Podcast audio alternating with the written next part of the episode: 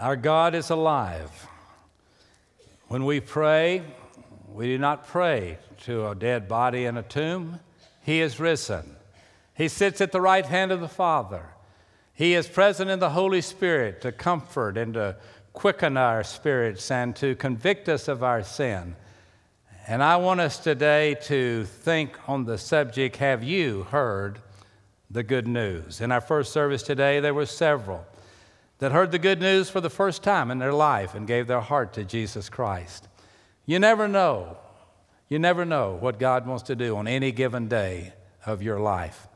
Galatians chapter 4. The Apostle Paul, writing to the church at Galatia, having so many things to say to us even till this very day, refers back to the Christmas story in the fourth chapter, in the fourth verse, through the seventh verse. But when the fullness of time was come, God sent forth his Son, made of a woman, made under the law, to redeem them that were under the law, that we might receive the adoption of sons.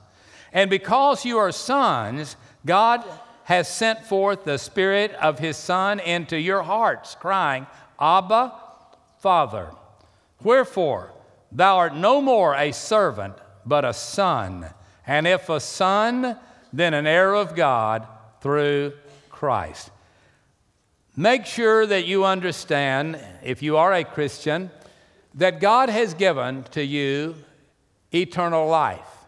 But there's more to it than just a gift separate from what has happened to you is that God has adopted you into the family. And now we are heirs of God and joint heirs with Jesus Christ. We're a child of the King. We're not just a recipient of some kind of tangible gift. We are adopted to where now we can pray, Our Father who art in heaven, hallowed be thy name. We can understand that God lives in us. And of all the seasons of the year, Christmas and Easter stand side by side in that a child was born. But that child, after the crucifixion, rose three days later from a grave.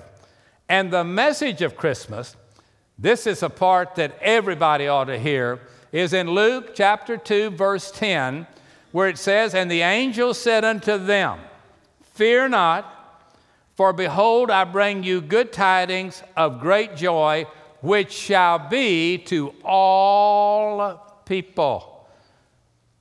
All people, all of us. Our gift is Jesus Himself. He came to live in our life. He came in order that we might have life and that we might have it more abundantly. He came that we might know the difference between right and wrong, what would bless us eternally rather than what would entertain us temporarily. He came in order that we might know the longer you serve Him, the sweeter He grows.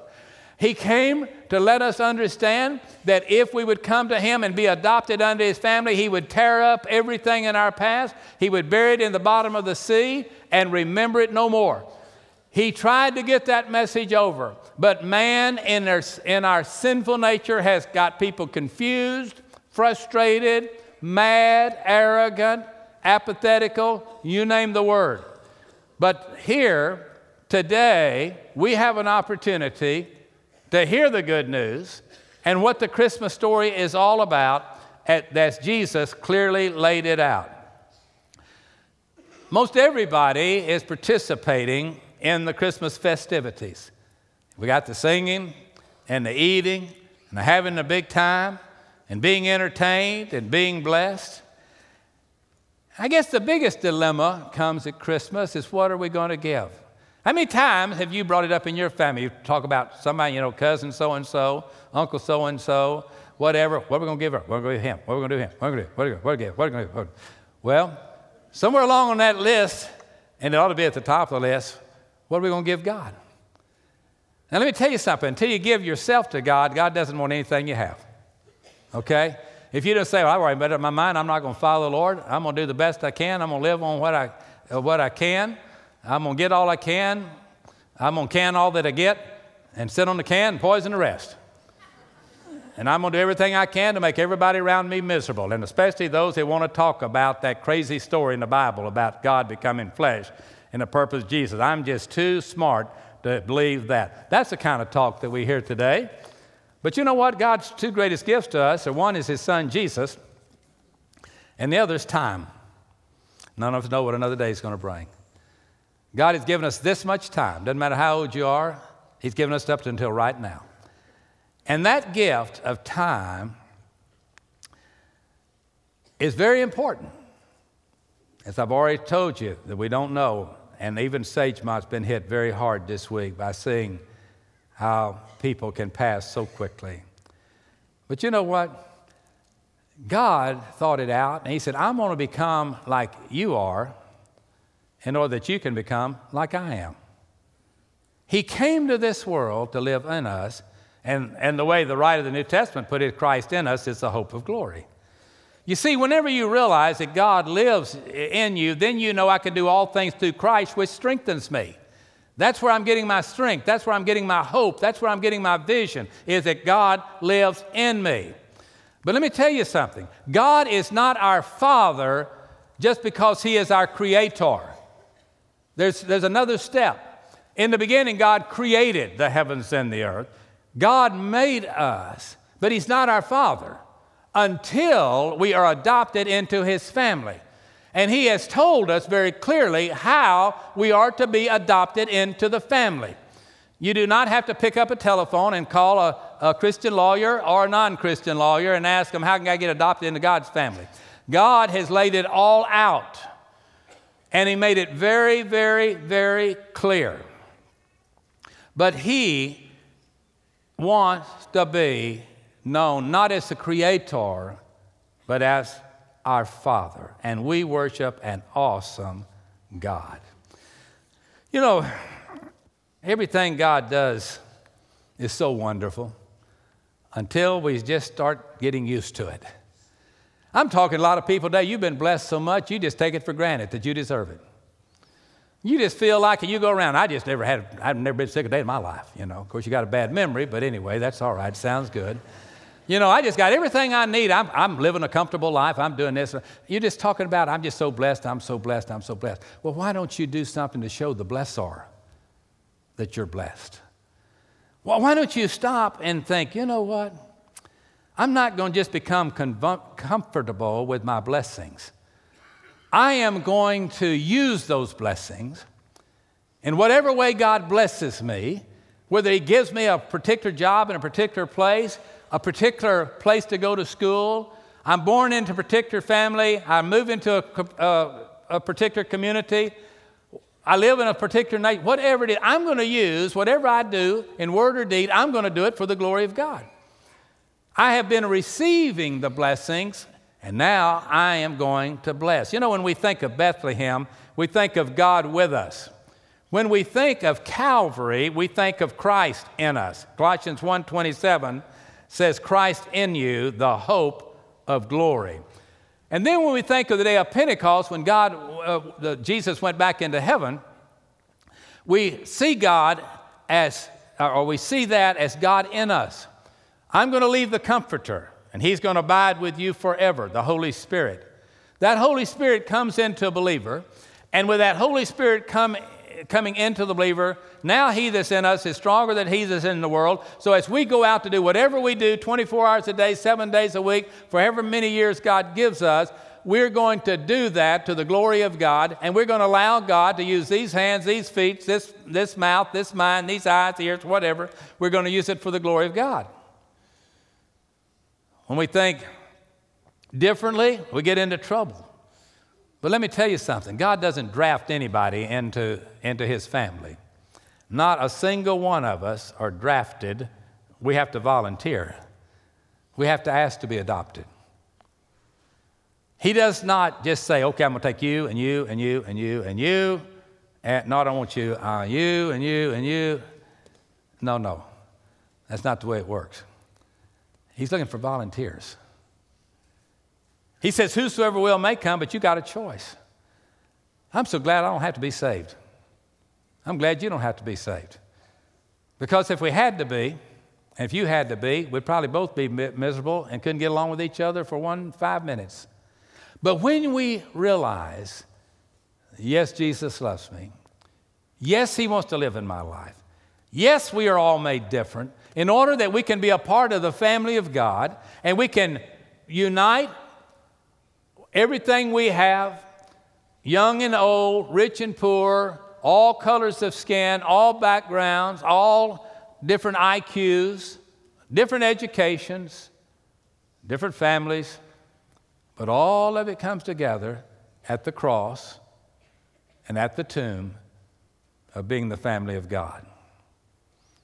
You see, God's looking for people that will volunteer to come and follow Him, those that will volunteer to pray and seek His face, those that'll volunteer to serve, those that'll volunteer to pray, and yes, those that'll volunteer to give. God's not going to take away from you your money because it's not yours, it's already His. He has entrusted it to you, and it breaks His heart when you don't get the blessing He had for you when He gave it to you. In the same way with your health, the same way with your personal appearance, the place where you work or go to school or whatever. You know, God doesn't love us because we're valuable. We're valuable because He loves us. That's what puts worth in us. I'm so glad I'm a part of the family of God, bought with His blood, but I'm a part of the kingdom. I'm in the royal family. he knows me. I don't have to call somebody and say, Can you get me into Him? I hear you're really close up to him. I hear you really, really, you know, that he really knows you. You know what? If you've asked him to come into your heart, you know him too. You're adopted into the family. That's what the Bible says. And I've learned something through life. God had whole lot rather forgive me than judge me. He had a whole lot rather for me just to confess my sins and turn from my wicked ways and let, let Him forgive me than to have to judge me. He wants us to live life, and He wants us to live it more abundantly. The world asks, Where is God?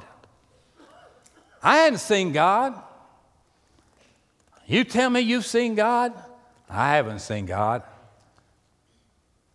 God said, I made myself so evident in creation. I mention that over and over again because I love the outdoors. I love to look into the heavens on a dark night, especially when you get away from the city lights A few days ago, I was in Real County at the corner of Highway 41, I believe it's Highway 83, and there's a shopping center there called a Garvin Store.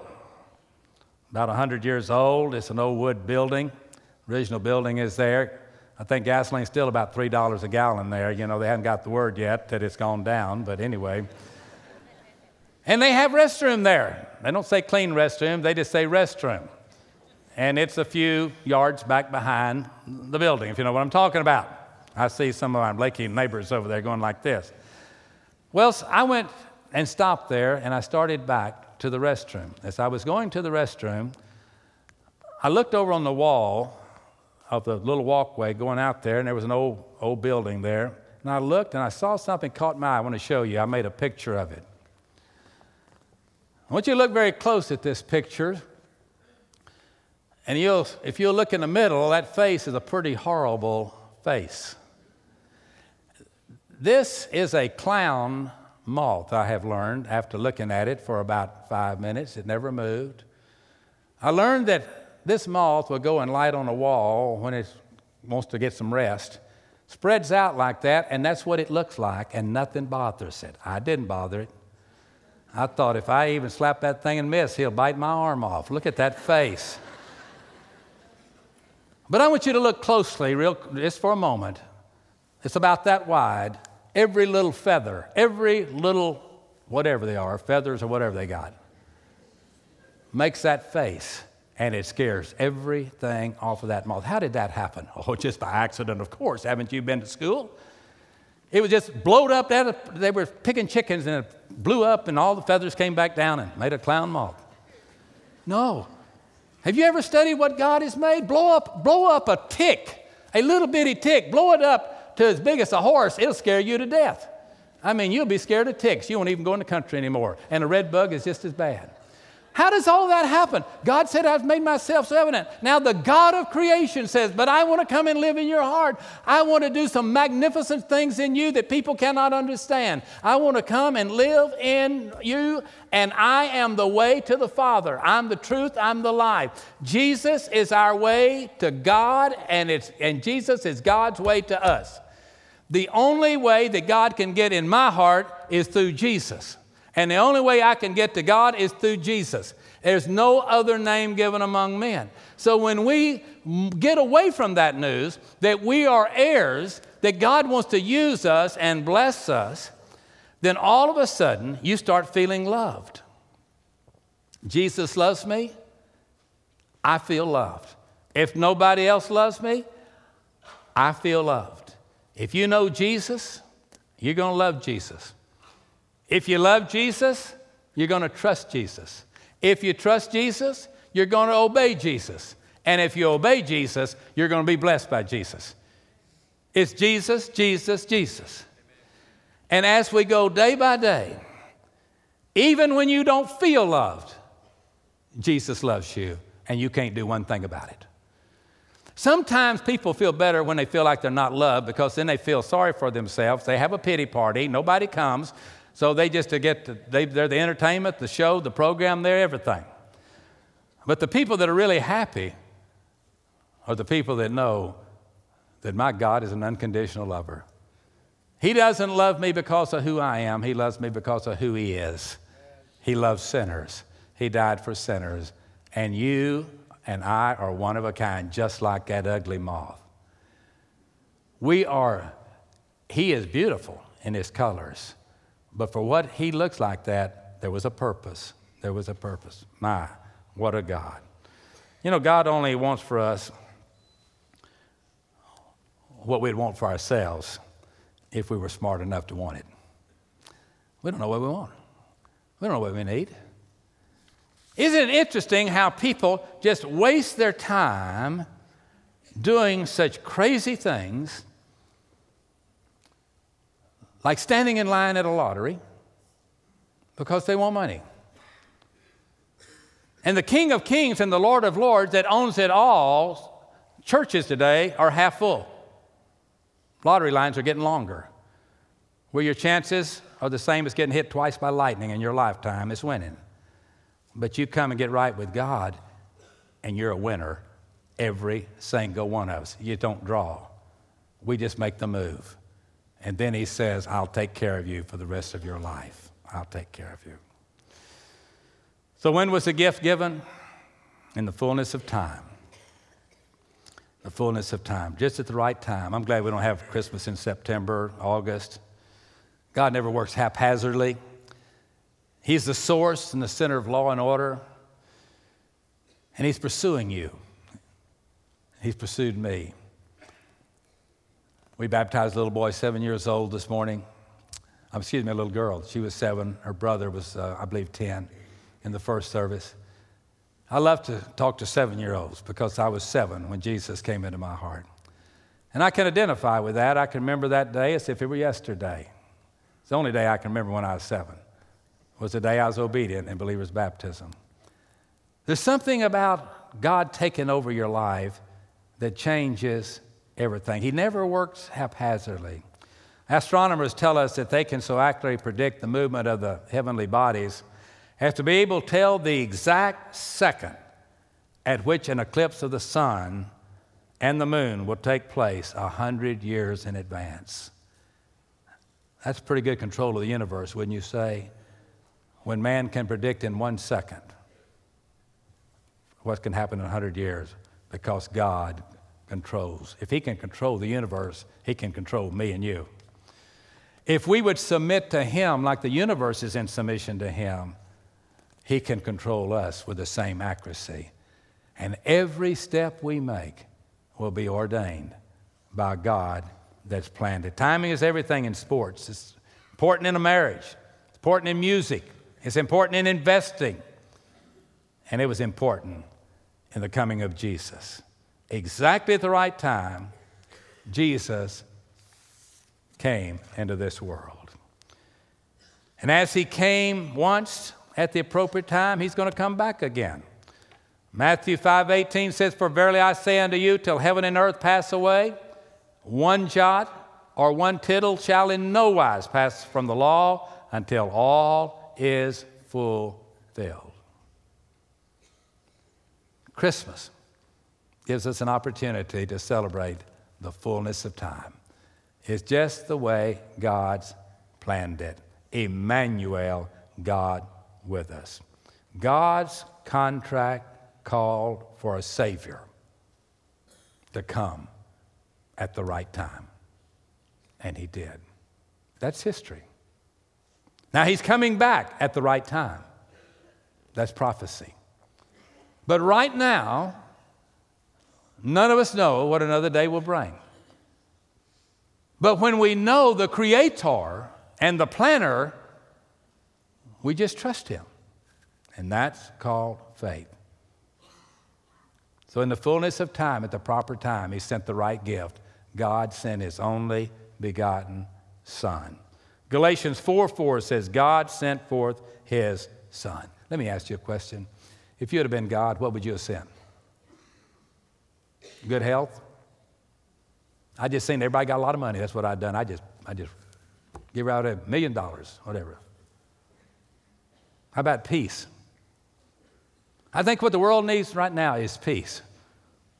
Well, why don't we invite the Prince of Peace to take over our world? And by start by taking over our life. Why don't we do that? Why don't we just get down to where the water hits the wheel and, and quit being like each other and start trying to be like Him? That should be our goal. Isaiah 7:14 says, Therefore the Lord himself shall give you a sign. Behold, a virgin will conceive and bear a son, call his name Emmanuel. 2 Corinthians 5:19, God was in Christ, reconciling the whole world to himself. John 1:14, the word was made flesh and dwelt among us. More than good health, wealth, or money, he sent his son and made that gift available to every single person that would leave unbelief and become a believer. That is the answer. That is the answer. Every one of us this morning have a chance. 1 Peter 4 1, Christ has suffered for us in the flesh. 1 John 4 2, Jesus Christ has come in the flesh. He came and dwelt among us, and then he went back and said, I'm going to leave you the Holy Spirit, and he's going to guide you into all truth. Let me tell you, when the Holy Spirit gets a hold of you, you're going to know it. You're going to begin to feel a peace, but you're also going to have a passion. You're going to, if sin is going to bother you when the Holy Spirit gets a hold of you, when you're walking in darkness and you know and you can't make right decisions, but someone has told you there is one who will guide you and live in you, it begins to make more sense. Very few people come to the Lord when they're healthy and wealthy. It's when those things begin to fail, and here comes the people. Well, how did he give? The wrapping was kind of important, wasn't it? Made of a woman under the law. Isaiah 7:14, behold, a virgin shall conceive. No, that does not mean young woman. Look what Luke 1 and verse 34. Then said Mary unto the angel, when she found out she was pregnant, she said, How shall this be? seeing I know not a man. Born of a virgin, in the fullness of time, God became flesh. And we're told that the seed of a woman shall bruise the serpent's head. In Genesis 3:15. Well, to whom did he give it? Those that are under the law. We're all under the law or we're under grace. God gave the laws to the Jews. The Gentiles came along. We don't have time to go into that story, but listen to the answer. Romans 10 13, for whosoever shall call upon the name of the Lord shall be saved. John 3 16, you say this with me as we close. For God so loved the world that he gave his only begotten Son, that whosoever believeth in him shall not perish, but have everlasting life. 2 Peter 3 9, the Lord is not slack concerning his promise. He's not willing that any should perish He doesn't want anybody to perish, but he wants all to come to repentance because the perishing have to come to repentance in order to be born again. And God said, I want everybody to come. Nobody is worthy, but none will be cast out. If you will come unto me, I will in no wise cast you out. You're included. You're invited to receive the gift. Well, why did he give it then? Why did he give it? Galatians 4 5, to redeem them that were under the law, that they might receive the adoption of sons. And in that seventh verse, wherefore you're no more a servant, but a son. He had to honor the law and pay the penalty required by law. And you know what that penalty was?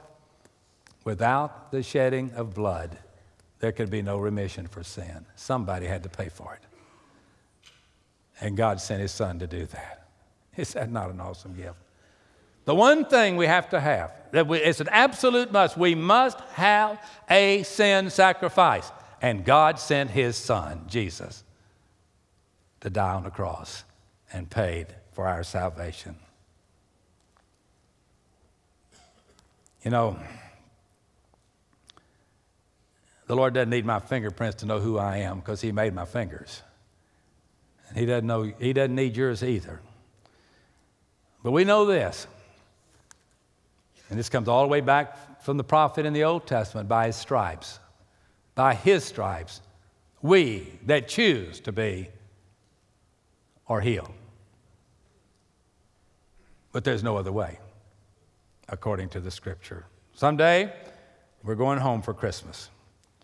All the children are going home. What do you want on that Christmas? You know what I want? I want to hear, well done, my good and faithful servant. You've been faithful. Well, your time, your talents, your substance, your position in life, your geographical location on the planet, with the things I chose to bless you with, you did not use them to make you look good. You, made, you used them to make him look good. That's what the church is to do. We are to let the world see that Jesus Christ cares for them. And what we're looking for, what you're looking for, because by the grace of God, I found it when I was seven years old. But what we're looking for is not under a tree. What you're looking for is on a tree. And it's called Calvary, and it's called a cross.